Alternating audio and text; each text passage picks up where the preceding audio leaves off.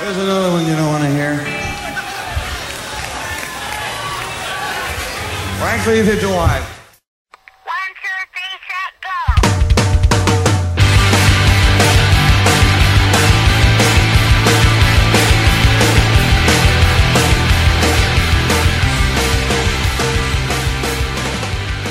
Hello and welcome to the Power Chord Hour podcast, episode 4, and I am your host, Anthony Merchant. Thank you so much for checking us out.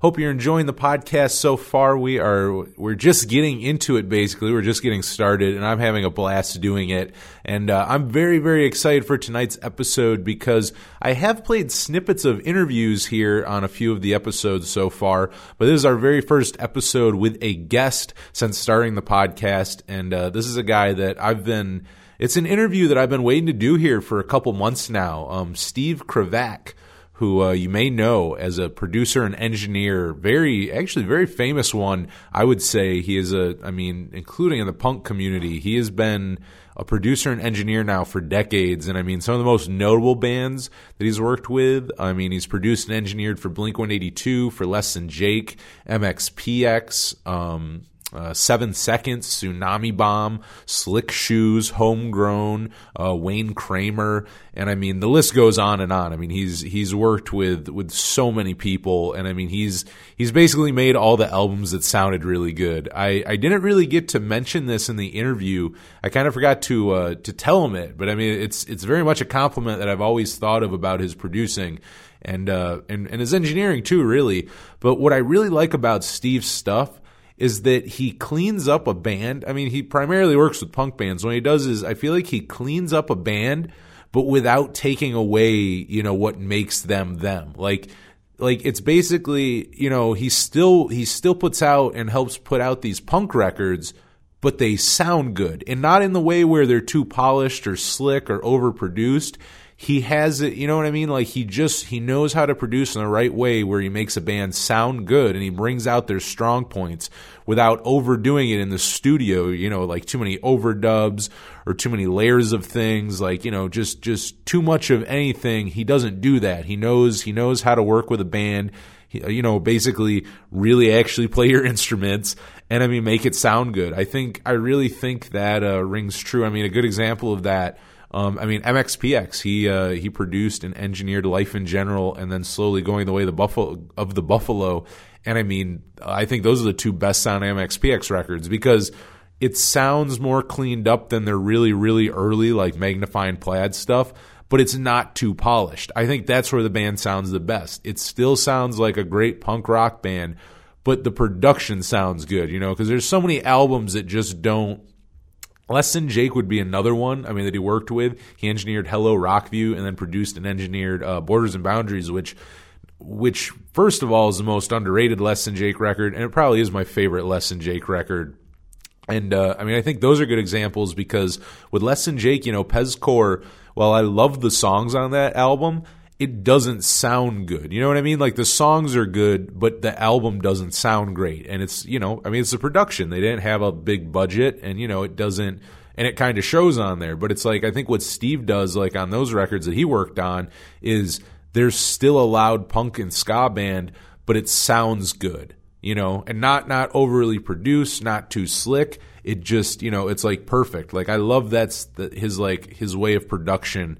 And I mean, he's just a treat to talk to. I mean, I was thinking of the first thing that I probably listened to that he worked on, and that'd be Blink-182's Cheshire Cat. He engineered that, and that would have been the first album that I probably ever heard that he worked on, and that would have been like summer 2006 when I was 12, I believe. Yes, I did. I got that album. That was like probably my favorite album that summer, and it's very cool when, you know, you look back and it's like, oh, it's so rad. I just had this great conversation with this guy, and it's like, oh yeah, like, he's produced all these albums that I love and stuff. I mean, it's really, it's funny when you interview a producer because you forget those things. You know, if you talk to someone who's in, say, one band, it's like, you know, you kind of, you know, you still get like, oh my God, you know, it's so and so from, you know, that band that you enjoy. But it's like, what's funny is I've interviewed a few producers, and you forget all the things that they work on. Like, you'll hear, so it's not like, oh, you just hear that one band, you go, oh yeah, I interviewed the guitarist of that. It's like, you'll just hear like songs from so many random band stuff. You go like, oh yeah, I think that guy, yeah, like that guy I interviewed, like, oh, he produced that or he engineered that or he's doing the hand claps in that song, you know, like it's just really funny. And I mean, Steve's like that because he's just worked with so many people. I mean, he has an amazing, I mean, back catalog of, I mean, bands he's producing and engineering. And even right now, like when I was talking to him, and you'll hear it in the interview, but he's currently working with Slick Shoes again. He's worked on a few of their albums. And, I mean, he's still doing it, still doing great, great records. I mean, he produced and engineered the very last 7 Seconds record, and that was a really, really good one. I play stuff off that album a lot on the show. And, I mean, he just does so much. He is a very busy man, and that's why the interview, I was saying, too, that it's been a few months in basically in progress, because the album did come out back in October a few months ago. And we were talking about doing an interview, but he is a busy man. He is an extremely busy man, and we finally got a date and time to work now. And I was really happy we did. I mean, it was an absolute treat, and it's probably, I was thinking about it, this might be the longest interview that I've ever done, which is a good thing, I would say. The longer the better, because that normally means you have things to talk about. And, I mean, I guess unless there's like minutes and minutes of dead silence, but thankfully there's none of that on here. But, I mean, this may be the longest interview I've ever done, which, I mean, is absolutely awesome. And it was honestly one of the most fun ones. I mean, this was, like I'm saying, it was an absolute treat to talk to him. I mean, that's a guy that I'm a fan of legitimately, you know, I mean, so like talking to him, it's not, you know, it's not just me. Obviously, I want to help him promote the new record and stuff, but it's also like, oh, like I just, you know, it's like, I love like all his work, so I'm just genuinely, you know, interested in asking him questions. As you'll hear, you know, my genuine just like curiosity of things, like, you know, oh, was that a P bass on that record that you produced? And, you know, just things like that, you know, very specific funny things that I doubt many people are wondering. I mean, maybe I hope I asked some questions in this. If you have like these burning questions, hopefully I got them answered for you in this interview. And I mean, just really, really fun. I can't thank Steven enough, but he did put out the new solo album under Steven Bradley, and like I said, it is called Summer Bliss and Autumn Tears, out now on his record label, Porterhouse Records. Really, really cool record label, which you should go check out. A bunch of really rad bands he has signed to it, and he also does really cool vinyl reissues of some classic punk records from bands like All and X and Gun Club and just a whole bunch of others. Really, really good stuff, so check that out. And yeah, I mean, get the album right from Porterhouse Records. Go support. When you buy it from him, I mean, that's the thing. He produced it, he wrote the songs, he released it on his record label. You know, he got this vinyl pressed. It's like, so go support him, you know. Don't just listen to the songs on Spotify or anything like that. It's like, go buy it from him, because you know you're getting it right from the source, and the money's going straight to the source.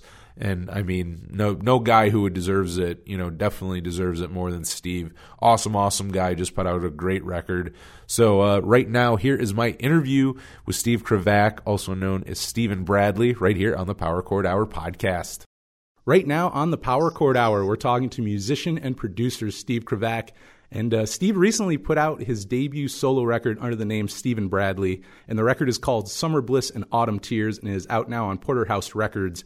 And on top of the new music, I mean, Steve has had an amazing career as a producer and engineer. He's worked with bands such as MXPX, Blink-182, 7 Seconds, Less Than Jake, and I mean, the list goes on. So we're going to talk about the new album and a whole lot more. So Steve, how are you tonight? I'm doing great, Tony. Thanks for having me on the show. So, I mean, I've been really excited to talk to you. I mean, anyone who follows the show, I've played stuff off the new album and talked about it. Definitely my favorite power pop record of 2019. So, I mean, to get into it, I mean, normally I think people do know you as an engineer and producer. Like, why now did you put out the solo album? Was there anything that made you put it out, like, now? Well, it's actually something that I had on my mind for a long time. And what ended up happening was just like a production career got in the way of like making this record. But it's been on the back burner for, you know, a long, long time.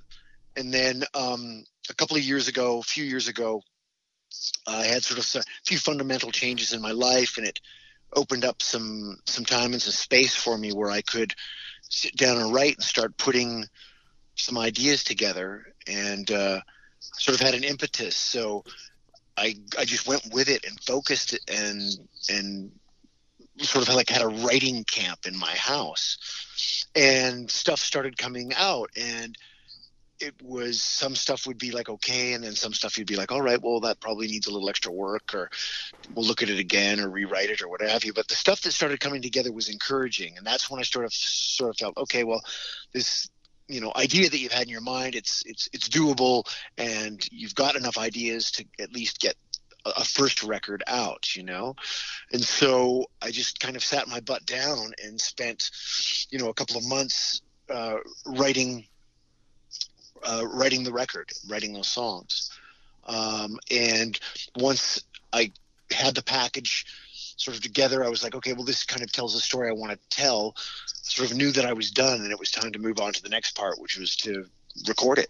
So, I mean, like, going into it, did you have any kind of vision of, like, the sound? Like, I mean, I think it's a very, like, power poppy record. I mean, was that the idea, or is that just kind of how the songs came to be? You know, did that just naturally happen as you wrote? I think that it was, I think it's both.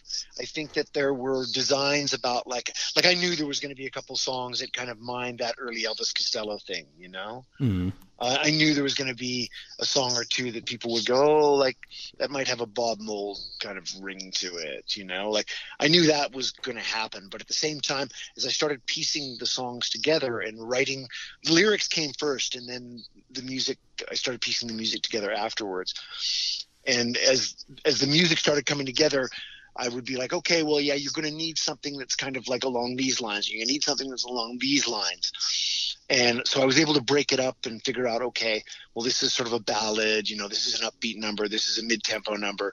And was able to kind of take stock of what I had and kind of, I guess, turn that into what ended up being the finished product, you know, which is a fairly balanced record. There's 11 songs. There's about half a dozen of them are mid-tempo, three of them are up-tempo, and a couple of them are ballads, three of them are ballads, you know, something like that. So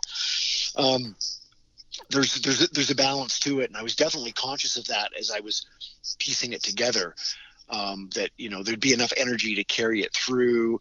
You know, I didn't want to write one of those records where you sort of get to the second side B and you're crashing and burning and there's no energy and it's like, oh, you know, get me to the finish line kind of thing, you know. But in the end, I feel like the compositions sit well together. They sequenced well together, and they kind of give an overview of what I was trying to write. I started thinking the other day, like, what would happen if I started working on another record, which I've got a few ideas for some new songs.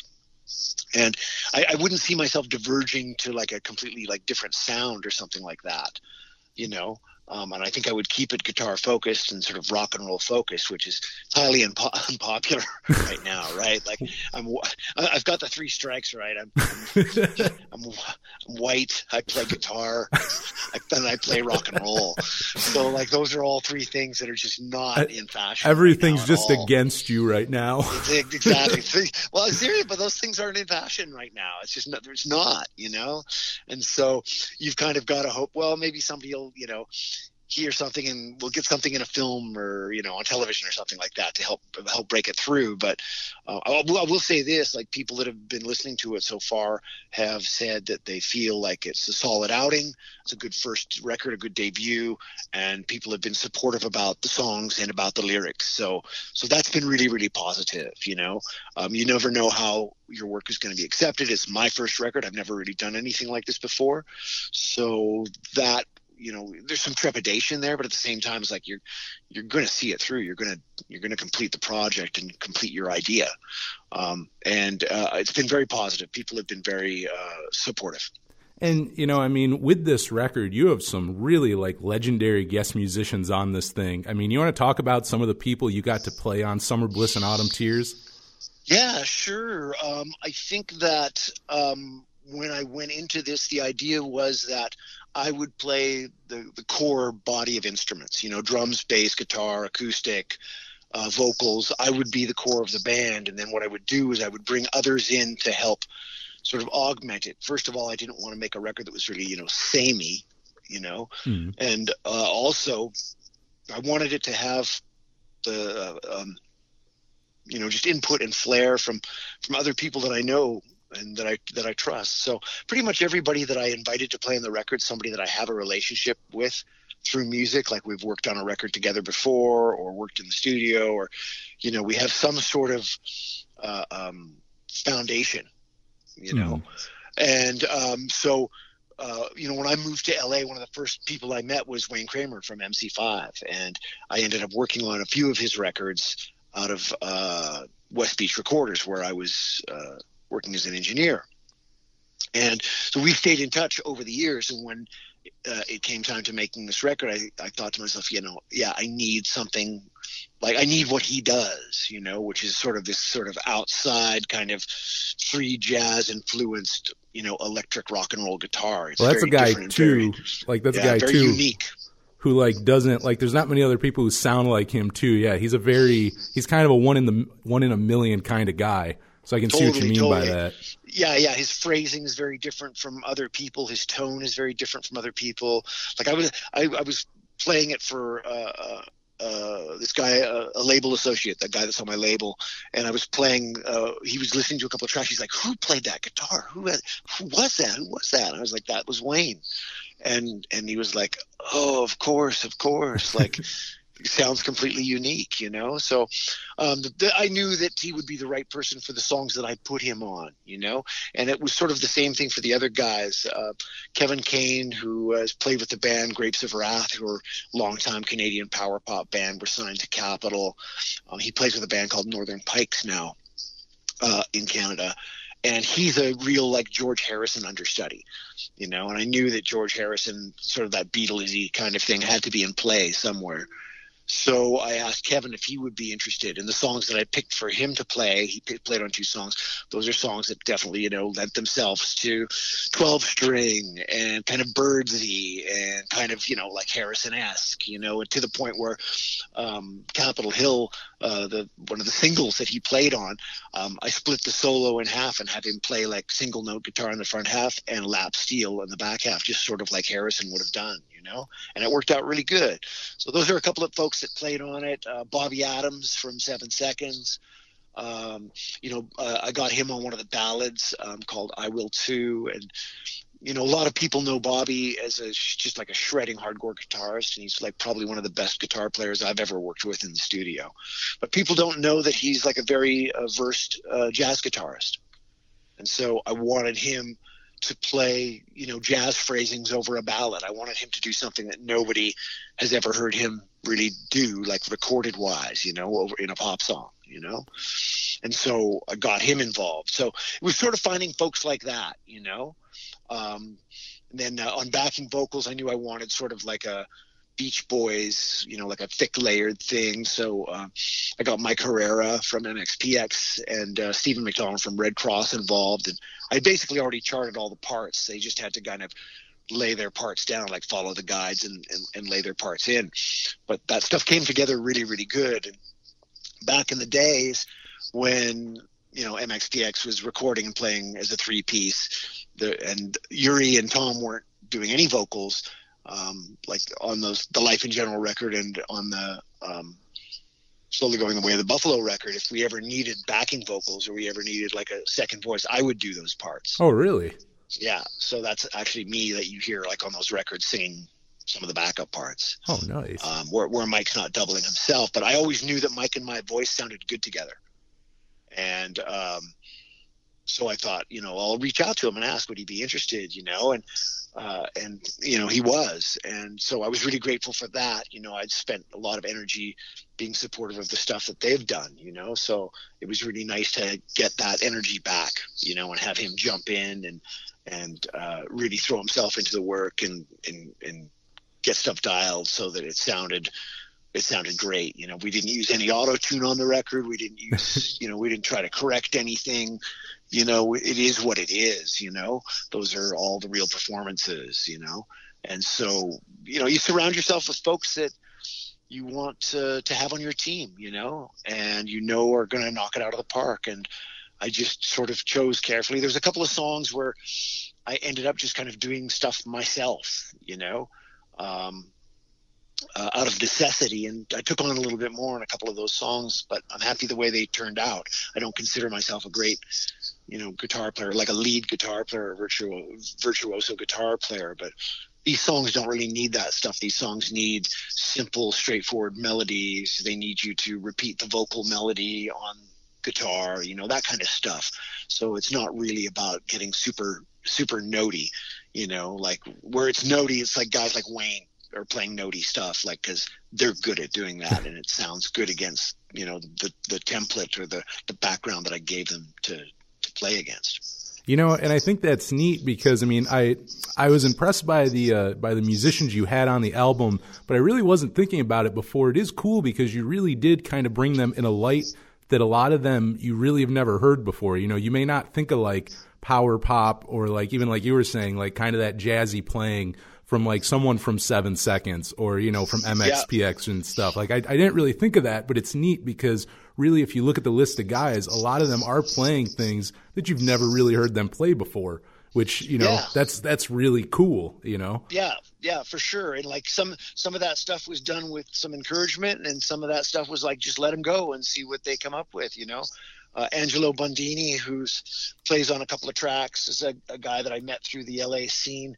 And he kind of does that Bob Coyne, like Richard Lloyd thing, where he gets like outside and kind of plays, a little dissonant, and I knew he'd be a great fit. When he came by the studio to drop some stuff down onto tape, I kind of was pointing, oh yeah, that there, stick that there, let's use that there. But at the same time, he was also like throwing out stuff. What about this? What about that? So, the stuff that he came up with on his tracks, like he plays on Calendar Girl and he plays on Summer Bliss and Autumn Tears. Those two tunes, I'm really happy with the stuff that he played on. Like Summer Bliss and Autumn Tears is sort of like a Neil Young and Crazy Horse kind of tune, and he kind of gets to that place that Neil does, it's kind of hurting and kind of bendy and like a lot of single note, like stuff that I like, And then for I know you have played a few live shows as Steven Bradley. When you got the live band together, how was that taking? Because like you said, you basically played everything on this album that wasn't played by guests. Was it easy to get the band, to where you wanted them, having other people play your songs, or did that take a little time? The way I did it was that I spent all the time working with the drummer. Really? Yeah, and making sure that he understood all the transitions and all the dynamics, and he's also singing backup, so got him focused on his parts. And so I had about 5 or 6 practices just with myself and drums until I was confident that he knew the songs inside and out, knew the dynamics and transitions and where the fills were. Then we brought in a bass player, brought in a keyboard player, kind of got things like, added those guys after we had a roadmap. But I wouldn't have been able to bring 4 guys into a room or 3 guys into a room and just go, okay, guys, here's the songs, and like, let's play them. Mm-hmm. Like, I don't think I could have, I just wouldn't have been able to pull it off, like not as a band leader, being like sort of a band leader for the first time. Sorry, that's too much pressure. That's understandable. Like taking it in little chunks, that helped a lot. And so, I ended up having Richard Lloyd play those couple of live shows, San Diego and LA. And really, he had been given the material like a month and a half before we played the show, so he had time to rehearse. And basically, he had one rehearsal with the band at end of the night, and then we just went ahead and did the 2 shows, the San Diego and the LA show. So I wasn't too concerned about him. He can pretty much free form it, and as long as he knows what key the song is in, he's going to come up with something in the spots where, where it'll work out. I got a bunch of video from those shows, and I posted a couple little clips, but I'll post a little bit more over the next couple of months so people can kind of see the band live on stage and jamming with Richard. It was really good, and I'm glad that I did it, and I'm glad that we did proper album launch shows that kind of just kicked the whole thing off the right way. I've tried to do this, like you'd want it to be done, like proper press service, proper radio service, a proper release show, things like that. Just the smaller details that make getting a record off the ground, I think, maybe a little easier to do. But I've been doing this for a long time, so I kind of know what the things are. It's just a question of making the list and then ticking them all off. That, and I mean, that's pretty cool too. That, I mean, like, speaking of, like, you know, we're talking about the guest musicians on the show or on the album.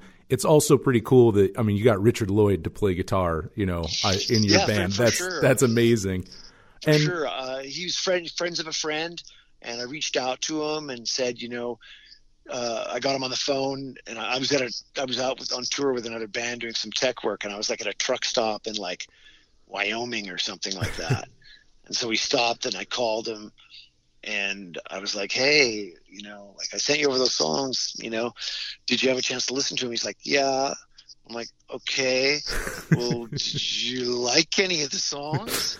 And he's like, yeah. And he's like, oh, well, that's good. And then he goes, well, I skipped over the bad stuff. So we both just started busting a gut laughing. And working with Richard was great. Like, he basically knew what was expected, didn't know the songs inside and out, but he knew enough to make it work. And it was just nice to have a foil on stage, somebody that could cover those ground on those parts. You know, it's just a lot to sing and play rhythm and come up, you know, some of the lead stuff as well. It's like a lot to do. So I can imagine. And, you know, yeah. I wanted to ask too, you know, like you're saying, this is kind of your first go around with the right. band. And I mean, you self-produced the new album. And what I was wondering, like, did you have to kind of find that balance for yourself as producer, and as a musician? You know what I mean? Like, because you've been doing it so long as being kind of the behind the scenes that it's like, did you have to kind of, you know, balance yourself out and sometimes go, okay, you know, am I thinking too much as a musician? Or am I thinking too much as the producer? You know what I mean? I think the production stuff just sort of is second nature at this point. You know, like, I kind of know, well, you put that mic in front of that thing and that sounds good. Mm. And, you know, the arrangement part of it, I kind of worked through already. Like, I kind of, well, this will happen here, and then this is going to happen here. This is one of the things too, though, like, about it taking so long to pull together is you got to kind of write all the parts for all the instruments and practice them all and then perform them all. You know, it's not like you send four separate guys away and everybody comes back a couple of weeks later and goes, hey, I got an idea for this, I got an idea for that, you know, and like, it all sort of comes together. You're kind of piecing the whole thing together piecemeal. I trusted that my knowledge of production would get me to the finish line. I just kept going, okay, well, just keep doing what you do, and like, that'll be okay. And then on the other side, the artist side, it was like, okay, well, push yourself to write a better part, push yourself to sing that better, push yourself to play a guitar part there that you weren't really comfortable playing, you know, push yourself to put. I think all the pushing really happened from the artistic side, you know. I think from the production side, like, it was just more of a thing like, oh, well, yeah, okay, we're at that stage of the record where it's time to do this, so yeah, let's do that, you know. It sounds neat too, because like, what I'm kind of getting from it too is it sounds like musically, like, you almost like picked up and learned a few things, and kind of, it's like making you know, like, push yourself more, like you were saying, like, with guitar parts you might not be comfortable with. And you're kind of pushing yourself to do that, which, I mean, is probably pretty neat. Because, yeah, I mean, the production thing, you know, I mean, you do know the production side. You've been doing it now. I mean, you've been a successful producer for so long that it's like, yeah, that part's like second nature. But it sounds like on the music, you know, musician side, it almost sounds like you're discovering, you know, new things about yourself. Yeah.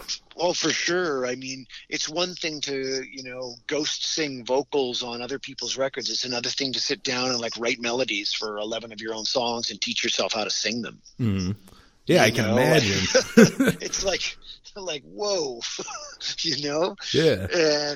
And you know, I did take a few vocal lessons before I started and followed some stuff online to give myself some guidance. But at the same time, I didn't want to rope things in too much. I feel like people that can sing, they're just sort of naturals. You can either do it or you can't.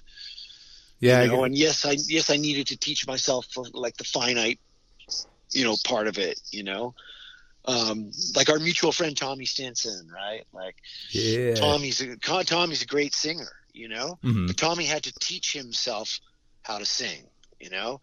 He wasn't the front man of the Replacements. He was the guy that was kind of yelping backup vocals. But when his solo records came out, he had to move front and center. Like, he took it seriously. And like, you see his solo show now, dude, like, he's singing to beat all hell. He sounds great, you know? He one of the best live guys I've ever seen. Totally, totally. But that didn't happen overnight. He worked at that. He worked to become that singer. You know, he worked to become that front man. Yeah. Know? So I got a lot of respect for the guy, you know, and I think he's writing better songs than Paul is. I would say, I've always said post Replacement stuff. Tommy put out the best stuff after the Replacements easily. I mean, Bash and Pop, I would say Friday Night is Killing Me, best post Match release from any of them. And that last one too was killer. And you that did. Chris Mars record though is pretty good too, though. Chris Mars and Hand Grenades. Oh yeah, that Chris Mars stuff. He did like one solo record for Mercury or something like that. It's good, man. No, that stuff I play that on the show from time to time. I mean, they all have some good post Replacement stuff. But yeah, I think Tommy easily has the best. And what I wanted to talk about too, I mean, you have an amazing studio with Hell's Half Acre. So, I mean, I'm sure you use some great gear on the album, and I'm always kind of interested in this kind of stuff. I mean, some of the guitars and amps that you used on Summer Bliss and Autumn Tears, what were they? So, like, my core sound for my dirty rhythm, or like my electric rhythm, I was running 2 amps while I was tracking that. So it was like my Telecaster. I've got a 73 Tele, and I run that. I split that into 2 amps, one into a Fender Bassman with a tube screamer in the front of it, and through a 412 cabinet, and then the other side was like sort of like the cleaner tone, and that was a 73 Marshall JMP through a 412 cab. And I'm using like low wattage speakers, like the Bassman's running through like 15-watt speakers, and the JMP's running through 25-watt speakers. So the amps are pushing the speakers, and you can actually kind of hear them breaking up, you know? Yeah. So that was like my core sort of dirty guitar sound for, you know, pretty much the whole record. And then bass was sort of like one side of I think I used my Marshall. I used the JMP Marshall, and I used a DI. I was kind of doing like a clean, dirty thing on that as well. All my acoustic was just basically like my 60s Southern Jumbo acoustic. And I'm just trying to think of what there's a few other things that I used, like the mandolin that I used.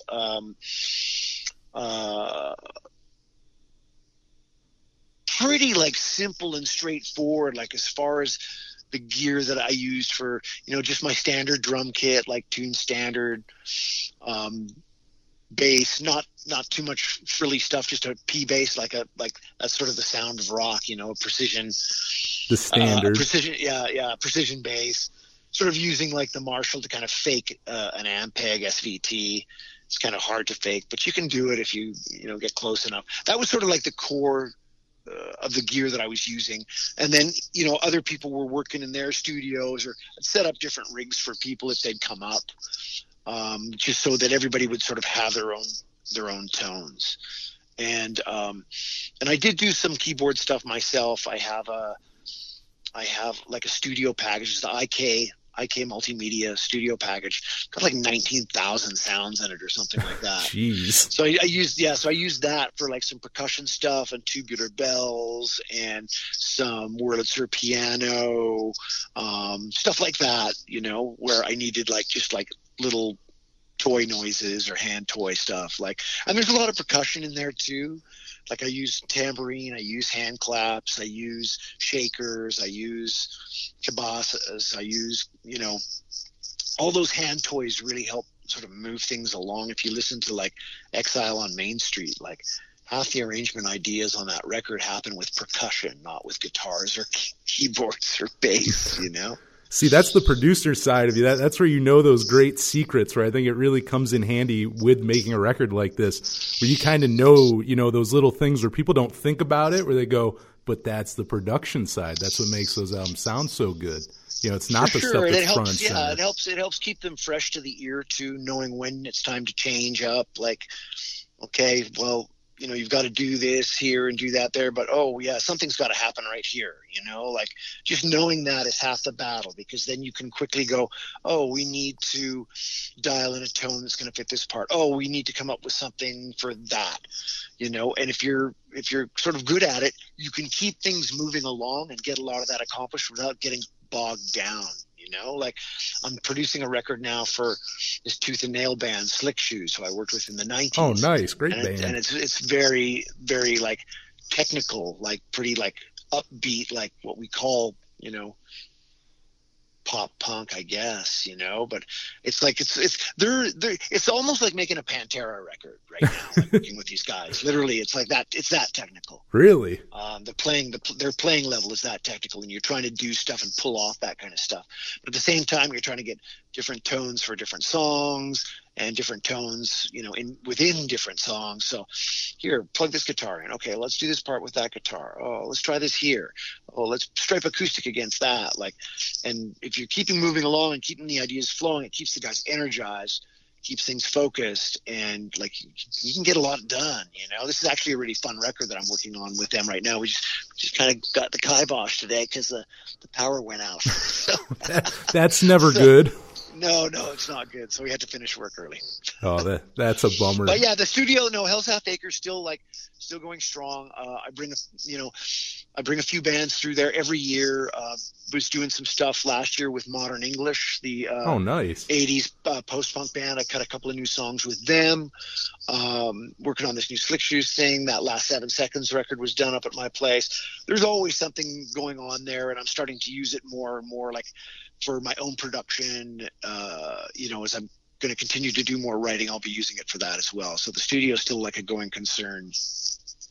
You know, I mean, like, I guess I didn't think about it before, but like, do you ever have to change up your mindset? Like, is it ever hard? Like you were just talking about, like, you kind of, like with the Steven Bradley record, you're kind of doing it like stripped down and trying to keep it as simple as can be. And then when you go in something else, like the new Slick Shoes record, you said, you know, it's kind of a different dynamic. Like, is that ever difficult? Like, do you ever have to get yourself in a different mindset? Like you said, like if you're going from kind of making like a power pop record to doing something where it's like, okay, this is heavier, we're using different stuff. Like, do you ever have to change your mindset, or is it just kind of like you're used to that now? Just every band is different. I think I'm for the most part kind of used to it now.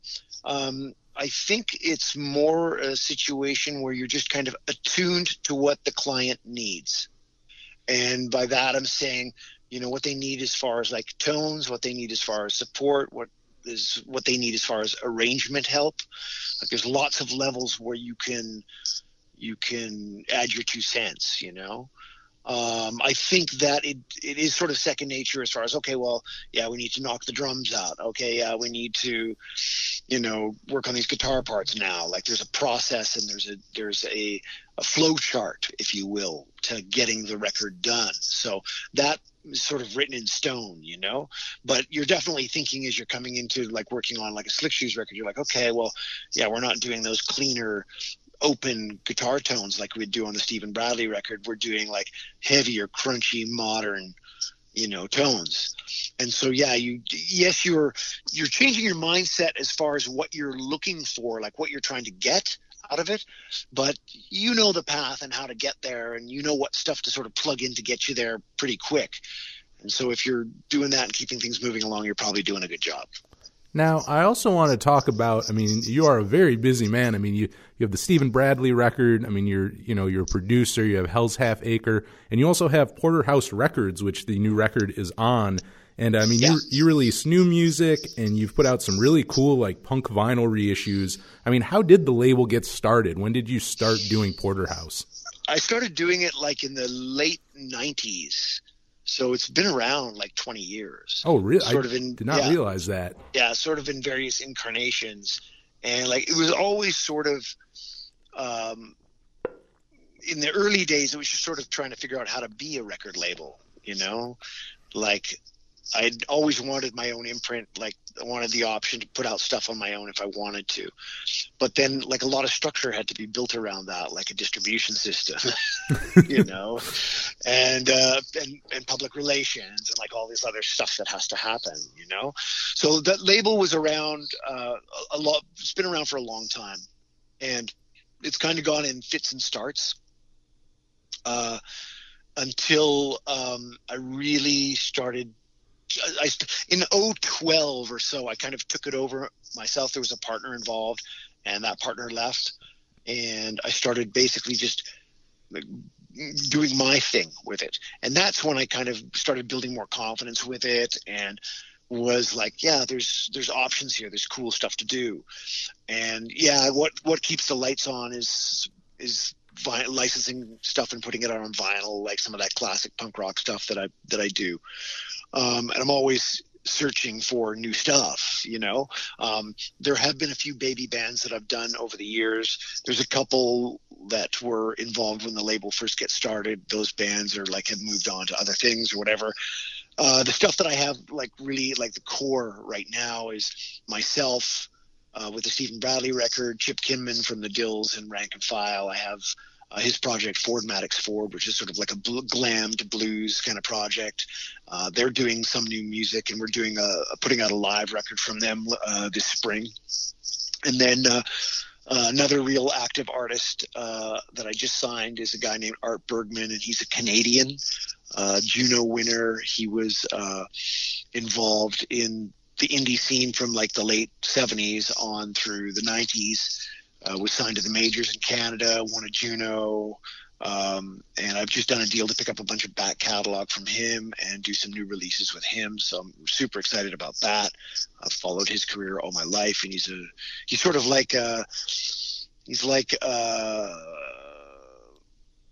like some folks would kind of call him like a Canadian Paul Westerberg. He's more like a Paul Westerberg meets Leonard Cohen kind of thing. He's kind of dark. Nice. Yeah. So he's an excellent songwriter. We're going to do some stuff for him this year, release some new stuff, release some old stuff. So yeah, the label's in a good place right now. There's been some good reissues. It's been able to support getting my record out. It's been able to support Chip. We do most of the work in-house, like as far as publicity work, PR stuff, mail-outs, everything pretty much. It's like a self-contained unit, you know? And I've sort of learned over the years how to do that cost-effectively. And it's fun to do. Like, it is fun to take on a record and figure out, how are we going to market this? Or, you know, like Chip comes along, well, I want to do this. How do we get that done? Well, what about this or what about that? Like, you can always make up sort of your path or your way to do things. And it's always a challenge. You know, when I first got to LA and I was working at West Beach, I was talking with Brett Gurewitz, and I asked Brett, well, what do you find more exciting? Like, you know, playing in your band or running the label? And he's like, actually, I like them equally, you know? And I was like, yeah, I understand that. I get that. So maybe in a way he and I are cut from the same cloth in that respect. That's awesome. And it's good to hear that it's going strong, it sounds like, and you have some great future endeavors with it. Yeah, so, definitely. There's good stuff happening for it this year. It's going to be one of our bigger years, so that's going to be good. Oh, it's awesome. And I wanted to talk about, I mean, your producing career as well. I mean, as it's went with whether the label or putting, you know, the new Steven Bradley record out, it sounds like it's a lot of like you just jump in and learn. Now, is that like how you started producing as well? Did you just jump into it? Like, yeah, in a way, like there weren't really schools that you could go to back then, you know? So you're sort of learning tricks of the trade. And I was doing a lot of live stuff when I was a youngster. And so that kind of helped me figure out how things worked, you know, and I was able to apply some of that stuff in the studio. But I also had sort of a mentor that kind of helped me, you know, learn the ropes in the studio. But the first studio that I ever like kind of really worked out of a lot was one that I built myself, like a 16-track studio that I built myself. Oh, nice. And so, yeah, when you're doing it sort of at that level, you kind of learn like what works and what doesn't work. And yeah, you learn pretty quick. It's a lot of like trial and error. Yeah, there's a lot of trial and error for sure. Now it's at the point where like if people come to work with me, like, you know, they want a good bass sound together, and they want it together in an hour, you know, an hour or two. You've got to keep things moving along, you know. But yeah, it's a learning curve, and every day's a school day. I'm still picking up stuff like day in and day out. That, you know, though, is that do you feel like that's a good thing? Like, I feel like this far in that you're still learning things, I feel like that's it's much better than being like stuck in your ways or, you know, like going the other way. Oh, for sure. And that's the part about music that you can be eternally grateful for, because you're never going to know it all. You're never going to learn it all. You're never going to be able to, you know, understand it all. It presents such a huge a challenge to educate oneself about, that no one can hope to expect to, you know, take it all in within a lifetime. That's for sure. And that definitely is part of one of those things that keeps you going and keeps you coming back, you know? Yeah. The very first album I think I ever heard that you worked on, it would have been Blink-182's Cheshire Cat. And I know you engineered that. And what I've always heard about is that the band had a really crazy small budget. It was like recorded really quick. Like, do you remember that being a stressful recording at all? It was really tough because the label had just basically said, well, go to West Beach and record and mix the whole thing in a weekend. Oh, wow. And it was like there was 17 songs. That is a long album. That really is. It's not a short record. All the songs were 2 minutes long, right? Uh-huh. But like just to try and do 17 songs in a weekend and end up, and they didn't have really much in the way of gear, you know, like so. And I couldn't get anybody on the phone in San Diego to go, let's rent a guitar amp, you know, or let's like, you know, it had such potential, you know, so we captured what we could, the best we can, sent it back to them. And obviously they're like, oh, well, we need to do more work on this. Well, yeah, you do, because you can't do a 17 song record in 3 days. So they ended up having to, track some more stuff down in San Diego and got it mixed together and got it out. And it was kind of funny because I didn't hear anything more about that record, you know? And then one day I was driving down Melrose and I could hear one of the songs blaring out of this car next to us. And I was like, oh my God, like that's that band. That's that song from that band. And at this point the record had like started taking off and it already sold like 100,000 copies or something like that. Oh, wow. Like, wow. It was like, holy mackerel. So yeah, it was just ridiculous. Like was that, but yeah, sorry, go ahead. Oh no, I was just going to say, I mean, like, was that pretty normal back then, getting these punk bands or labels are just kind of like, unimaginable things like, here, make this work in 2 days. Like here's next to no money. We don't really have the best gear, but just make this work. Yeah. I mean, you'd get some of that, you know, but you'd get it from both sides. You'd get some bands that would come in and like, they'd be like all prepared, like have good gear and like they'd have a budget, you know, and then you'd also be working with folks that were just sort of like, well, we're just trying to haphazardly throw this together and we'll see what happens. So it was a little bit of both. Like when you worked at West Beach, you didn't really know, like when a new client would show up, you like open up the door for them. You never really know how the day was going to go. There were some days, man, where you just be like, oh, I just want to go back to the house and maybe not be here right now. But a lot of good stuff came out of that room at that era, you know, and it was a great place to work, great place to learn. And it really was a super springboard for me as far as like starting my production career in the States. You know, I've been working in Canada doing some stuff up there, but not a lot of people knew about those records. And I mean, on the other end of production and like budgets and all that, you also worked with MXPX on their major label debut, Slowly Going the Way of the Buffalo. Did you feel like there was added pressure? Because I've heard interviews with the guys from MXPX where there was like, you know, they felt pressured because it was their major label debut. As a producer, did you feel that as well? Because you were with them before that, working on Life in General. Like, was there a difference in like, okay, like there's added pressure on this now. There's, you know, you probably had a bigger budget. It's going to a major. Yeah. Oh, for sure. And I mean, I think that's natural, you know, I think Mike was asking himself to write better songs. I think I was asking myself to make better records. I know Yuri and Tom were asking themselves to perform at a higher level. I think everybody was trying to definitely step it up, you know, and I'm sure that we were feeling it. I know we put in a lot of hours to try and make sure that we cover all the bases and done the best job that we possibly could. But yeah, I would say that was a real thing, that we were really trying to take it to the next level. I'm sure that we were all kind of feeling it a little bit. And, you know, But it's funny, though, because, you know, I go back and I listen to those two records and, like, you know, Life in General just seems a little looser and more like it's a little trashier sounding or whatever, you know. But Slowly Going the Way of the Buffalo has definitely got, like, more shape to it, more girth. It sounds a little bigger. They're two different animals, like, from the same producer and the same band, but they're pretty much two different records. Now, I got to ask, I mean, was it, whose idea was it on there? I do notice, because Mike normally plays a Stingray, and on Buffalo, if I'm not mistaken, it sounds like he's playing a P-bass. Am I wrong on that? Yeah, no, he plays a P-bass on that. Oh, okay. I'm pretty much a P-bass guy.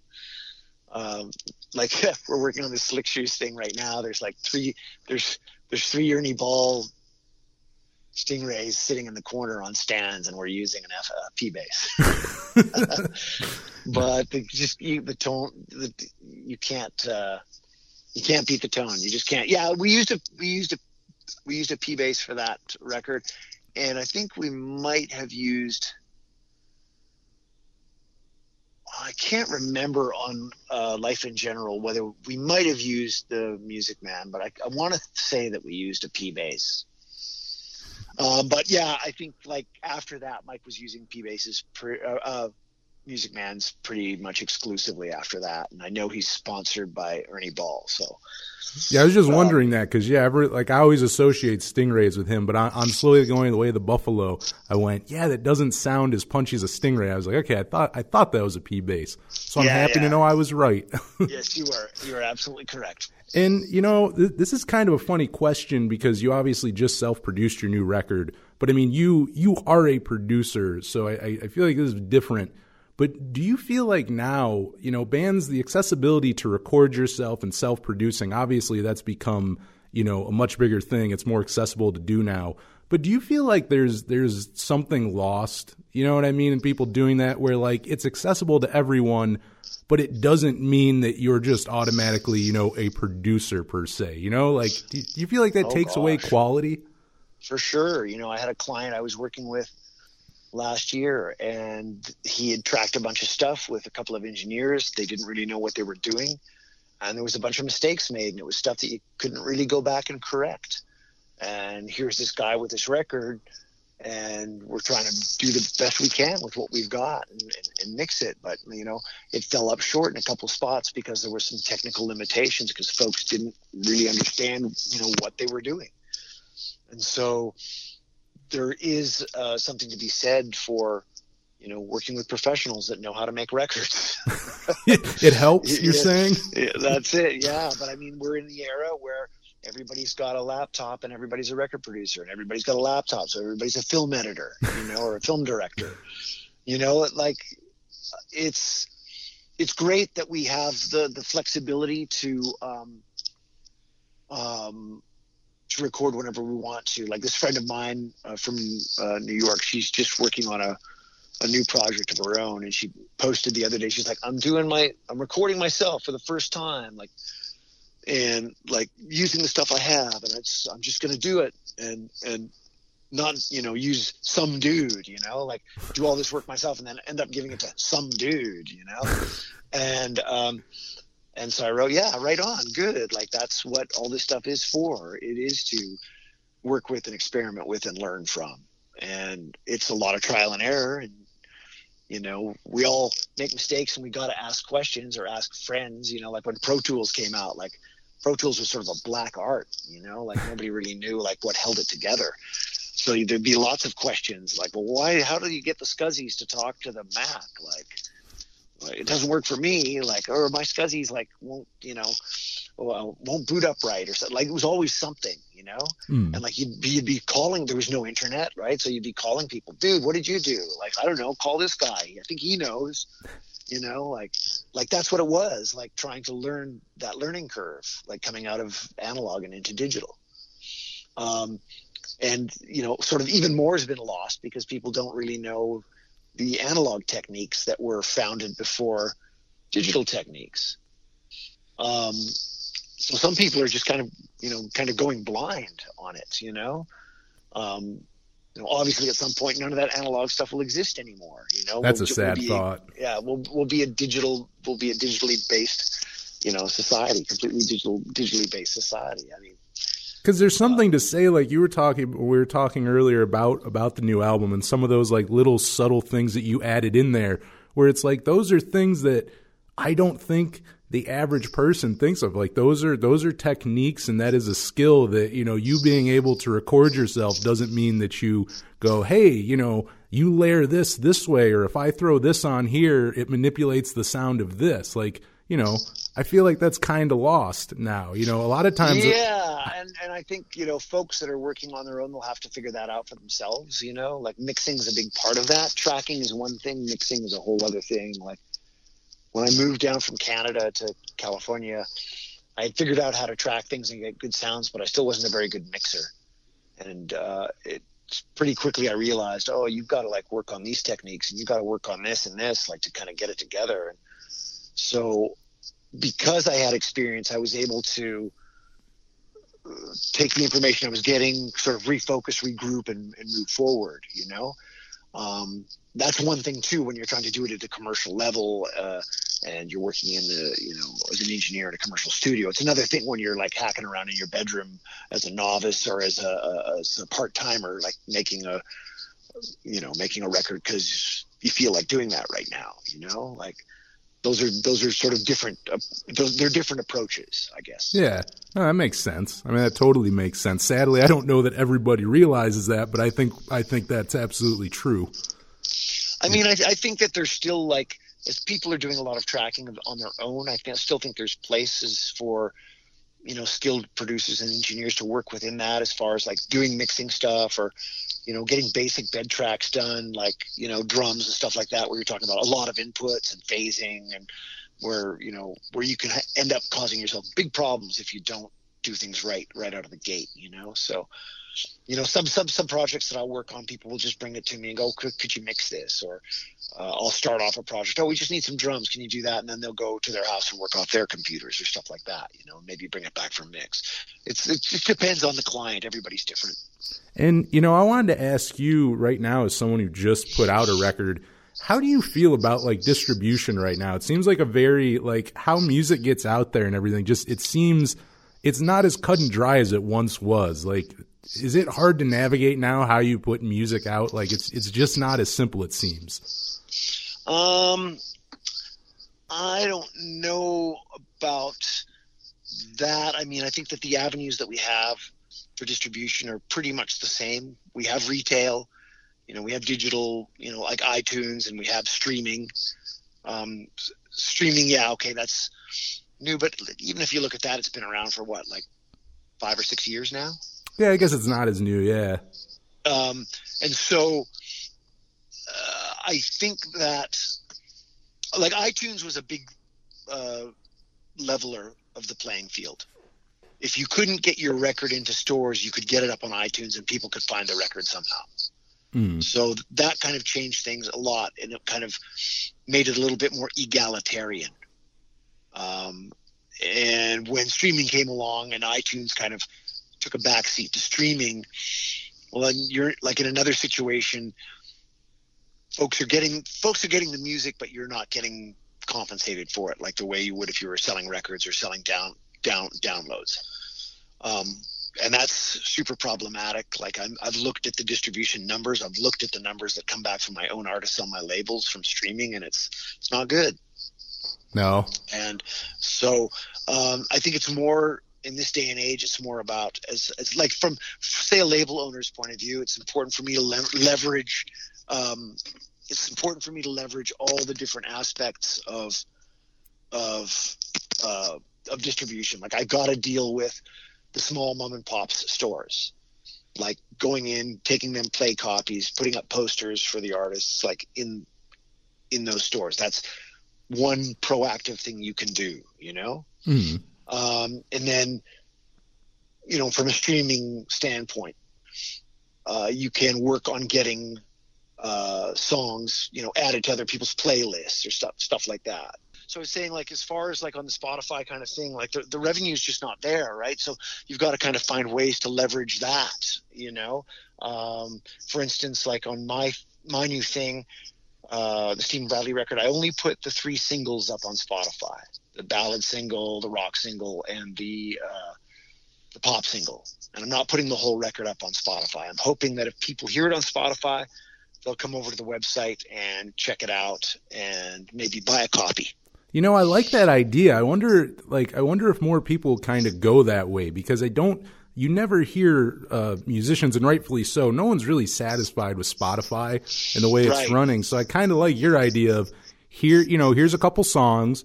And then it's like, come to the label where it's like that you're releasing it, like come straight to, the source, like where the artists are going to be compensated, much more fairly than, I mean, because really I've never heard a musician who's happy with the way Spotify works. No one but Spotify is happy with the way that Spotify works, it seems. Yeah, for sure.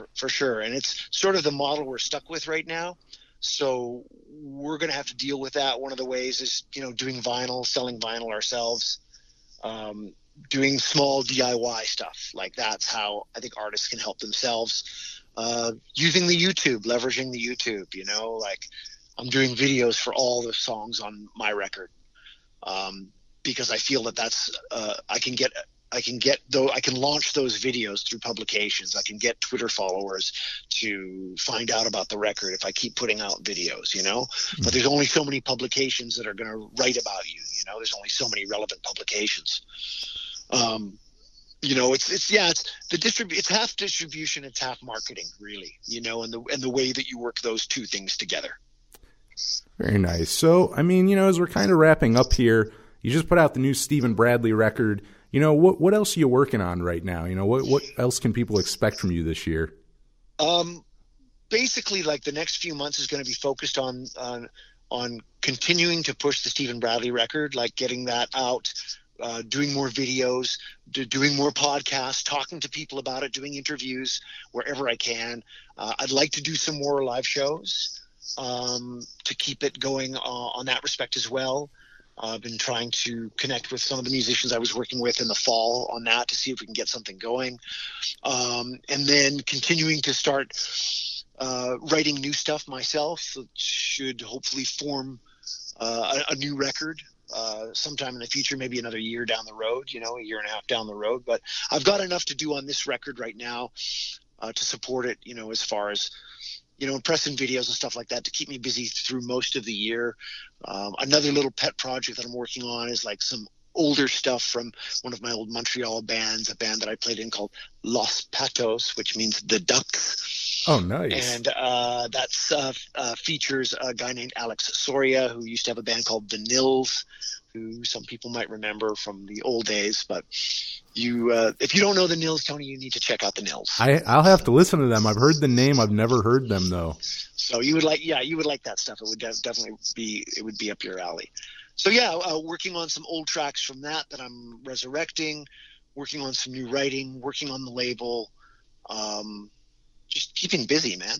It's you do. I mean, you stay busy with your stuff. You're always doing something, which is a good thing. Yeah, absolutely. But I can't do anything else. I can't see it any other way, And I mean, this is kind of going into the future a little bit, but I mean, when you do eventually get to the second Steven Bradley record, I mean, do you feel like you're going to kind of do it the same way, like kind of write the bulk of it or basically all of it yourself, and then kind of have guests come in and kind of add their flair to it? But I mean, do you feel like going on, you are, Steven Bradley, you are the, you basically are the one man band. Yeah. I think it's the way to do it. At this point, it's hard to bring on other people because you've got to compensate them. Where does that stream of revenue come from? The other thing too, is when you're kind of piecing it all together yourself, you can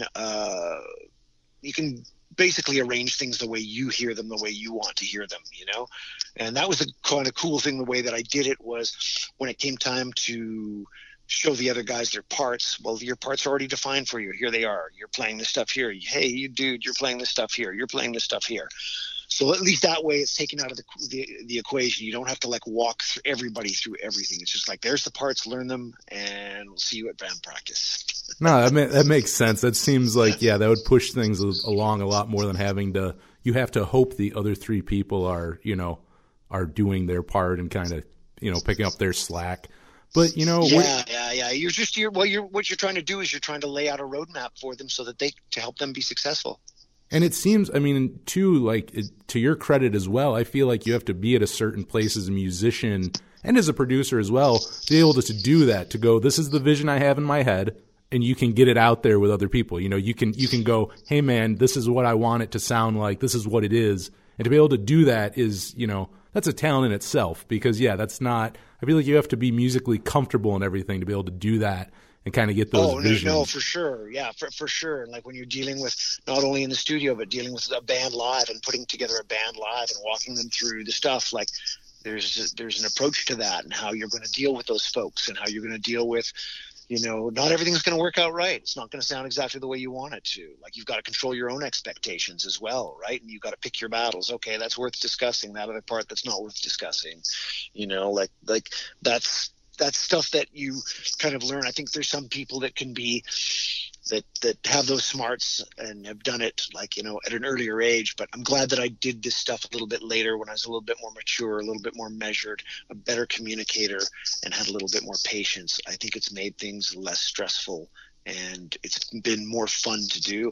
And a big part of doing the whole Steven Bradley thing was I wanted to have some fun.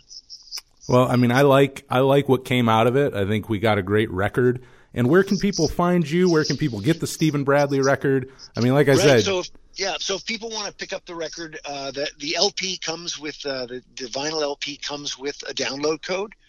So if you want to order that, you can go to porterhouserecords.com and just click through the record store. You'll see it there. And a couple of clicks and it gets mailed to your house. It's available on iTunes. The singles are streaming on Spotify. So the product's around. It's at the usual suspects. And it is with national distributors. So if you're somewhere in America and you shop at a mom and pop shop, your local record shop, you can ask them to bring in a copy for you and they'll get it in for you. I like that. That's, you know, you can still go in and get a physical good. I like Absolutely. That. It, you know, like you were saying, some of the analog's going away. So I mean, that's it, man. You know, I still want to be able to drive out and get my hamburger. Yeah, exactly. You know, not everything should be digital, but Absolutely. You know, so it's been great talking to you on here. We're going to obviously play some Steven Bradley now, and we're going to open it with probably my favorite song off the album. And I credit that jangly guitar. You got it just so well, and I don't feel like everyone gets that toned down. We're going to play Preemptive Strike right now, right here on the Power Chord Hour. Woohoo!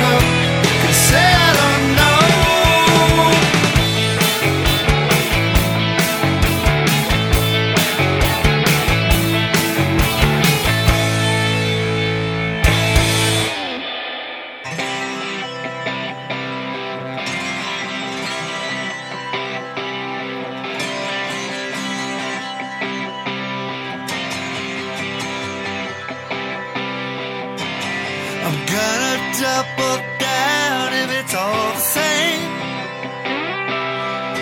Well, I concern myself with thoughts that you don't care to entertain. I'm not sure that I should commit to my intentions.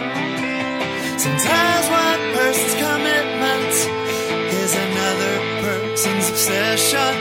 We're never coming friends, so I pray for redemption. You've been sanctioned by all, and we owe it your ascension. How to live here is worth an ounce of prevention. When your love tumbles into obsession.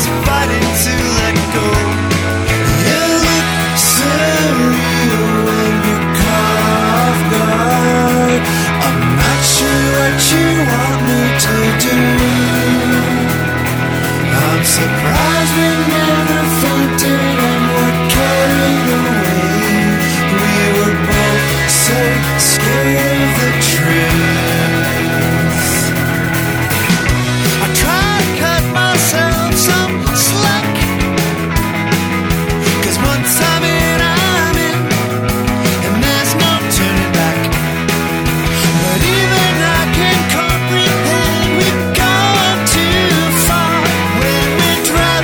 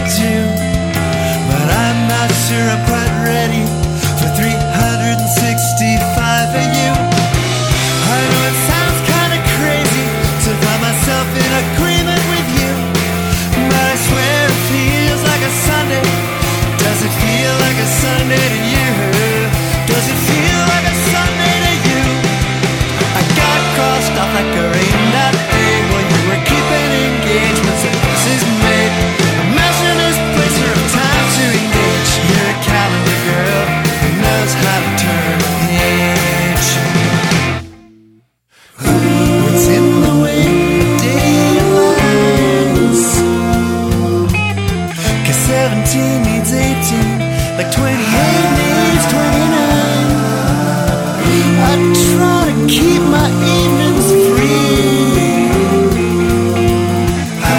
Calendar girl, can you save a day for me? Save a day for me. Sometimes I get my dates mixed up, but no one much seems to care.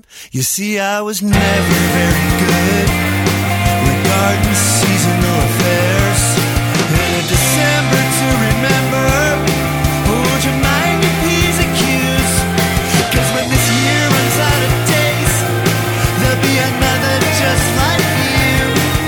I got crossed off like the rain that day. Well, you were keeping engagements and promises made.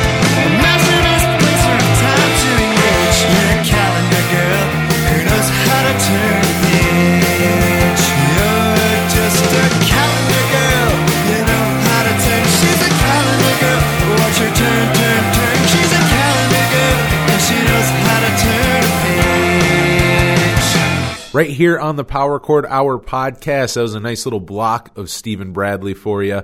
Off his debut solo album, Summer Bliss and Autumn Tears, that was Calendar Girl. Before that was Loose Ends. Before that was Love Tumbles into Obsession, the opener off the record. And opening up that block of music was Preemptive Strike. And all of those are off Steven Bradley's new record. You got to go check that out. And I hope you enjoyed the interview as much as I enjoyed doing it. That was so much fun talking to Steve.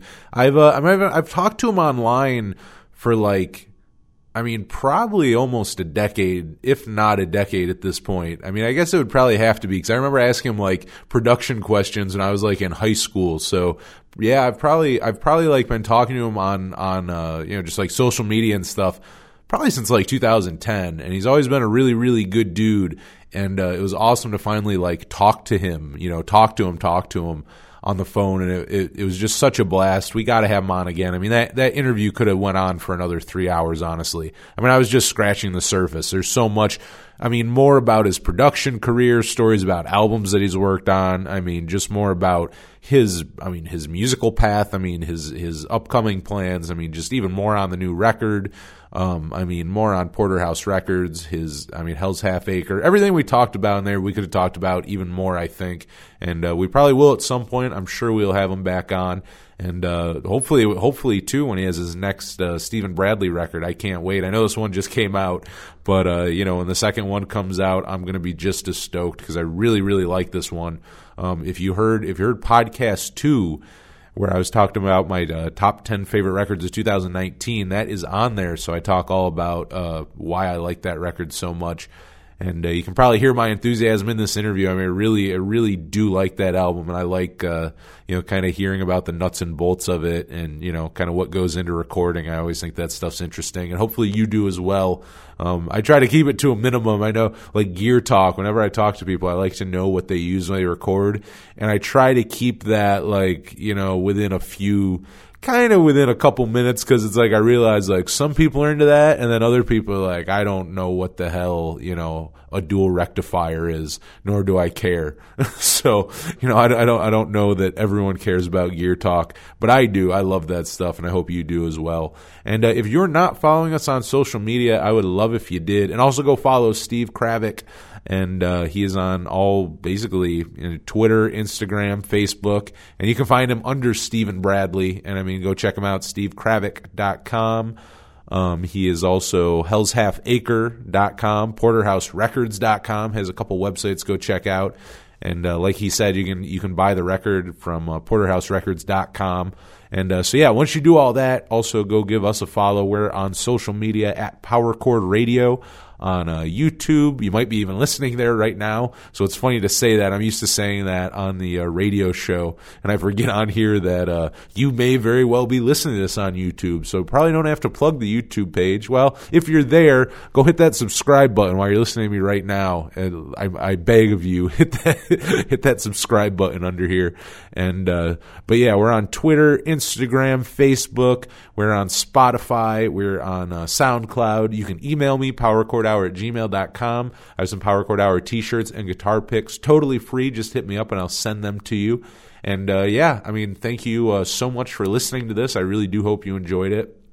And, yeah, give us a follow and give Steve a follow. Buy his new record. Is really, really good. And, I mean, if for whatever reason you've never heard some of the records that we were talking about that he's produced and engineered, go check them out. I mean, you know, I mean, Blink-182, MXPX, Less Than Jake, I mean, Tsunami Bomb. I'm sure you've heard all these bands, but if you somehow missed some of these records, and go look through your record collection, I bet you're going to go look through liner notes and go, damn, that guy I just listened to, he produced this record, he engineered this record, like, he knows what he's doing, you know, he is a bona fide musician, bona fide producer, engineer, all that good stuff, and it was such a blast talking to him. I'm so happy this finally got to happen. I've wanted to talk to him for a long time, even before the album came out. I mean, just as a fan, and it's kind of like, you know, I like to have something, I like people to be able to promote something, you know, if you're going to have them on.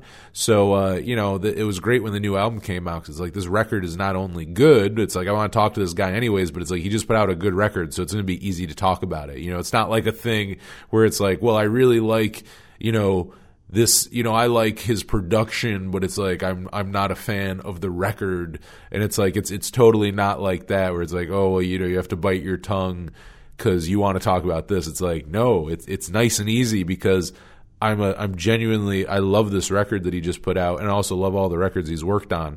So, I mean, really a no-brainer to have him on. Total blast to talk to him. So I hope you loved it as much as I love talking to him, and that is going to be it. You know, check back for the next Power Chord Hour podcast. Should be very, very soon. And if you need your other fix of the Power Chord Hour, we do have the weekly radio show, totally different from this. I spin you a bunch of music, still talk to you, but I play you tons and tons of music on that. I probably fit like, I mean, I play lots of punk and alternative, lots of fun, short, fast, and sweet songs. So, I mean, in an hour, I get to talk to you a bit, get to give me music news and all that good stuff. And I also play like 14 or 15 songs. So we cram a lot in there in an hour, and commercial free as well. So no commercials. You tune in and listen to that. You get me for the whole hour. And that is on 107.9 WRFA in Jamestown, New York. But you can also listen to that on the station's website at WRFALP.com. And also on the 107.9 WRFA iPhone app. You can go download that in the App Store, stream the station there. Listen to me with the Power Chord Hour Friday nights at 10 Eastern on there. And also just listen. We not Power Chord Hour, WRFA is a really, really rad radio station. We play so much cool stuff on there, and well worth checking out, not just my show. So also check that out. And, yeah, check back here for the next Power Chord Hour podcast. But until that podcast, I'm Anthony Merchant. Thank you very much for checking out the show.